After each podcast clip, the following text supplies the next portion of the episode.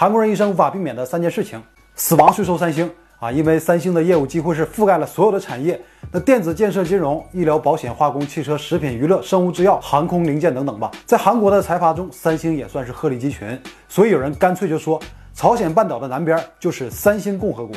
二零二零年十月二十五日去世的三星会长李健熙是铸就了三星辉煌的核心人物，也有人把他称为是韩国的经济总统。那所以他的儿女都被韩国人称为太子和公主。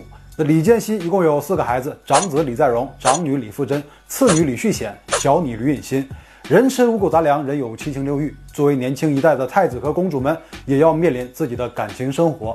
当然，这种豪门的婚姻大多都是会选择门当户对或者是政治联姻。李在镕和李旭显都选择了与财阀结合，而李富珍和李允欣则选择了追求真爱，结果都令人唏嘘。小女儿李允欣因为感情被家族阻挠，二零零五年在纽约自杀身亡。那关于她的事情，我会在视频的最后做一个梳理。而长公主李富珍则下嫁给了自己的保镖，最终却落得一地鸡毛收场。这也就是韩国家喻户晓的三星公主与穷小子的爱情故事。李富珍出生于一九七零年，一九九四年毕业于韩国延世大学，后来又拿到了美国麻省理工的 MBA 学位。一九九五年，二十五岁的李富珍加入三星，正式参与家族产业。李健熙对她疼爱有加，出席重要的场合都喜欢带着，所以在韩国有很高的曝光度。他不仅遗传了母亲的美貌，还遗传了父亲李健熙的商业头脑，所以人称“商业李英爱”和“小李健熙”。在他大哥李在镕结婚后，人们也会好奇，那如此优秀的三星长公主，不知道以后会便宜了哪个臭小子？因为李富珍在三星初期从事的是底层的工作，还申请到一家慈善机构做义工，经常在户外露面，所以李健熙把跟随自己的保镖安排给了李富珍。也正是这一个决定，让一生精明的李健熙后悔不已。李富珍虽然集财富、权势、智慧、美貌于一身，但有一个局限性，就是不能像其他女孩一样到外面结识很多真心的朋友，或者是接触很多异性。那当这个身高一米八、身材健硕的保镖任佑仔来到身边的时候，他终究还是没能抵挡住内心的悸动。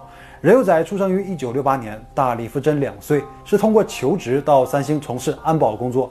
又因为身手不凡，被上层挖掘，成为了李健熙的贴身保镖，在工作上有很强的责任感，所以才被李健熙派给了自己的女儿。而李富珍本质上啊不是喜欢摆架子的人啊，性格非常的随和。抛开三星背景的话，生活中和所有的女生没有什么区别。但作为富家千金呢，李富珍平时所展露的风格是职业干练，气质非凡。这种形象就会缺少那种人间烟火气息，让人敬而远之。那长久之下，他分不清楚身边的那些笑脸相迎是出于商业目的，还是别有用心。任佑仔这个穷小子的出现却改变了一切。他非但在工作生活上对李富珍照顾得无微不至，就连枝叶末节也能兼顾到，甚至还闯进了长公主的感情世界。李富珍莫名的被他所吸引，开始产生了依赖。爱情来得太快，就像龙卷风，把这两个人卷到了一起。两人真正的结合当然不可能是顺风顺水，非但遭到了李健熙和家族成员的反对，也遭到了任佑仔父母的反对。原因很明显，这两人的身世背景、学识和人生都相差太多，他们承受着来自三星家族势力的庞大压力。但李富珍不以为然，认为这些不可能阻挡人间真爱，于是他一直努力地说服李健熙认可这一段关系。同时，也做人幼崽父母的工作，让他们接受自己。真心相爱的两个人经历了四年的时间，终于得到了双方家庭的认可，让这段感情修成正果。但是，作为韩国首富李健熙的内心非常的矛盾，自己最优秀、最器重的一个女儿，在婚姻上竟然让自己这么勉为其难。虽然事已至此，但作为一个韩国的经济巨人，他也不可能强颜欢笑，所以平时就一直拉着脸啊，哪怕是在两人的婚礼上。一九九九年八月，李富珍和任佑宰的婚礼在汉城举办，老大都高兴不起来，那到场的贵宾们也都看眼色行事，不敢太过热情，所以这场婚礼可以说既温馨又有点尴尬。据说当时除了这一对新人充满幸福之外呢，其他的人神态仿佛参加的是一场葬礼。那韩国民众和媒体也很诧异的，从哪儿冒出来这么一个任佑仔？是有多强的背景，或者是有什么魅力才能娶到李富珍？为了停止无端的猜测，三星就给媒体授权了一则新闻。说这个任佑仔呢，曾经是在三星的计算机室工作，属于是科研人员，高学历，有国外学习的背景，年轻有为，是三星的重要人物。那两个人呢，是在一次会议上邂逅，然后一见钟情。总的来说，就是刻意隐瞒了任佑仔的真实身份，就是希望媒体把这一段感情传成一段佳话。虽然爱情有了结果，但是之后的人生还很长。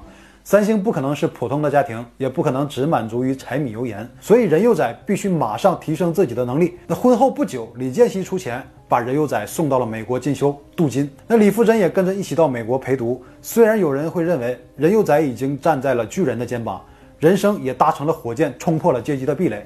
但人和人是不一样的。很显然，任幼宰没有预见到未来的自己。三十一岁的他被送到美国学习，连最基本的语言都无法掌握，每天生活就是学习一些不知所谓的经济和商业知识。但来自三星的压力始终压迫着他，在巨大的压力之下，他曾两次试图吃安眠药自杀，但最终都被李富真给救了，两人相拥而泣。最终啊，又在李富真的相劝之下，这李健熙才让任幼宰回国。但是这也为以后的不和谐埋下了种子。那任幼宰注定是无法适应三星家族要求的标准，过惯了平民的生活，不肯提升自己的能力，给三星创造价值。但是让李富真放弃事业和他过正常的生活更不现实，所以任幼宰只能是混在三星，但他又不可能从事基层的工作，最后被安排空降三星电子做副总裁。结果可想而知，因为没有能力，所以在工作中备受质疑。但任幼宰依然不思进取，每天抱怨。反观李富真则完全不同，他在2001年开始参与新罗酒店的运营，他运用自己的商业头脑，不断发展壮大项目的规模。原本不起眼的新罗酒店连年业绩倍增，他还在仁川机场引进了韩国首家 LV 新罗免税店，2009年为新罗酒店贡献了百分之九十的收入。接下来十五年的时间。营业额涨幅超过百分之六百五，把李健熙不太看好的烂牌打出了春天。二零一零年的他被正式任命为新罗酒店和三星爱宝乐园的负责人，成为三星集团下属公司的首位女总裁，并以十八亿美元的财富值位列韩国富豪榜的第十七位。再回看一下任幼宰这些年都做了什么呢？啊，没有任何的成绩不说，长久的高层职业生涯让他的性格变得非常暴力。虽然同睡一张床，夫妻二人在各种层面的差异越来越大。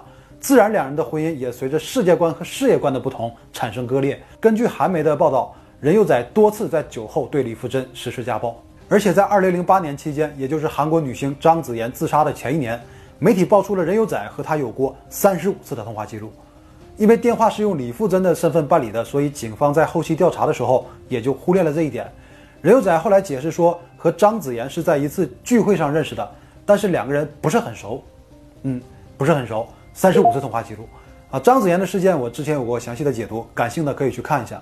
至于张子妍的企业遗书中是否有任幼宰的名字，不得而知。三星方面也没有对此发表过任何态度。但要知道，二零零八年那个时间点，李富珍正在怀孕，这个事情在韩国社会引起了轩然大波。但张子妍事件最终因为没有证据，所以很难定罪。过了追诉期以后，遗书中的财阀名单中没有任何一人受到惩罚，任幼宰也回到了正常生活，继续混日子。喝酒打老婆，那即便贵如三星长公主，也没能避免肉体和精神的摧残。慢慢的，李富真对任幼宰彻底失去了耐性，但仍然一起生活多年，说明给过他机会，但无济于事。二零一四年，忍无可忍的李富真正式提出离婚，对外界给出的理由是性格不合。那任幼宰起初还在挽回，但眼看没有任何余地，就开始搞事情。先是曝光了自己原是保镖的身份，并不是三星所说的科研人员。还说在这一段婚姻中自己完全是被动的。李富真起诉太过依赖我，想和我结婚，当然我是拒绝的啊，因为我们的家庭背景相差太大，所以不适合。但会长李健熙的旨意是让我们俩必须结婚。对于李健熙的介入，我没有办法说不，因为他在三星是神一样的存在，就被迫入赘三星家族。婚后的生活一直受到三星各方面的排挤和压力，自己属实无法继续忍受，也正准备脱离苦海。之后两个人开始在孩子和财产上进行争夺。二零一六年，李富真被爆出滥用麻醉药普洛福，并且成瘾，而且每个月至少进行两次注射。普洛福是在二零一一年被韩国政府归类为毒品类精神药物。这个丑闻也一直持续到二零二零年才最终定论，子虚乌有。举报人是被任幼宰的律师指使，目的就是为了在离婚的官司中分到更多的钱。二零一七年七月，首尔家庭法院宣布判决两人解除婚姻关系，子女监护权和抚养权归李富真，任幼宰获得八十六亿韩元财产。李富真表示接受判决结果，但任幼宰方面表示还会上诉，目标自然是李富真的一半财产。这在当时是比娱乐圈新闻还大的瓜。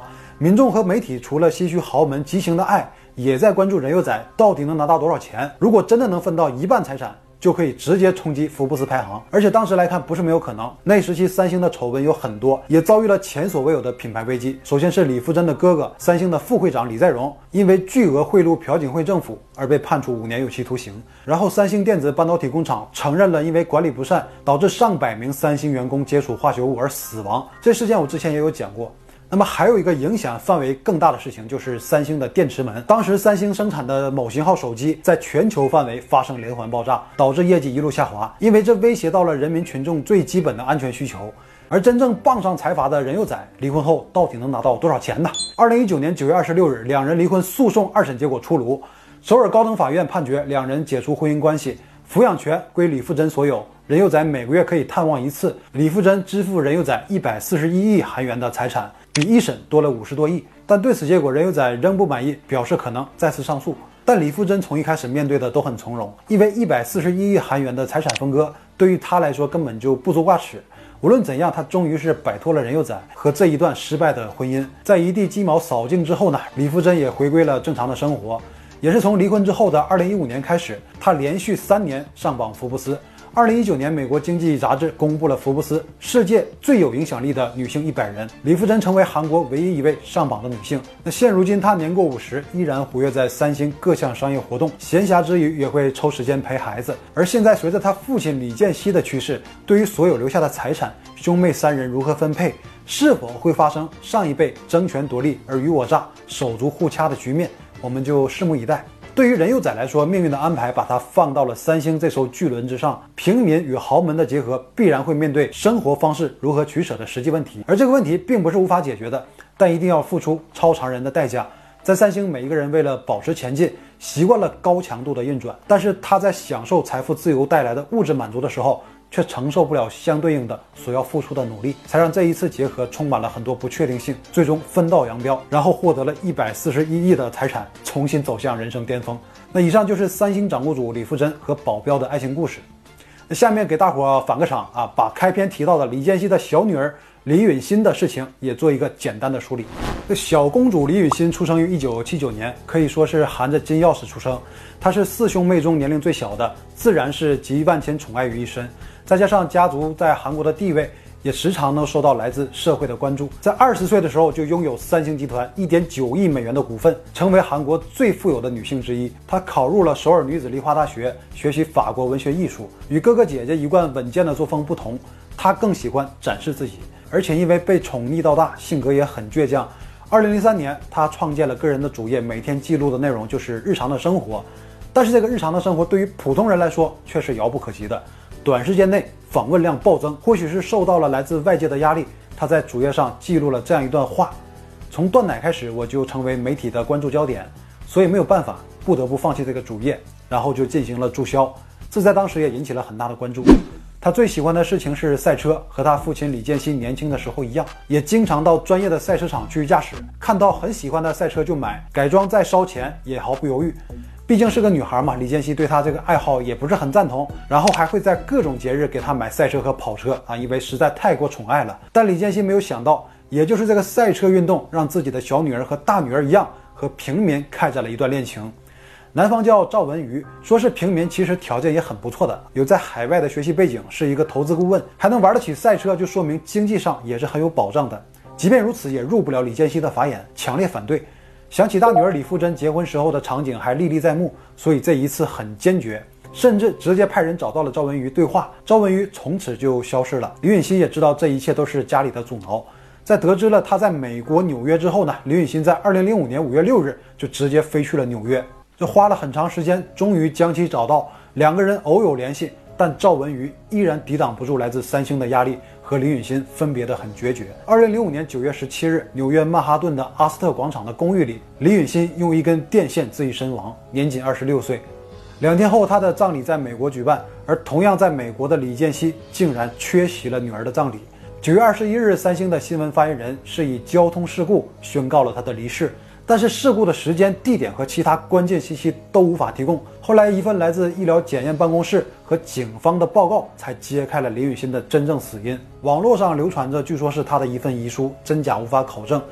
爱情虽然让人绝望，但我无怨无悔。而置我于死命的，恰恰就是这人世间最美好、最迷人的事。那以上也就是本期的所有内容。最后别忘了点赞关注，谢谢你了。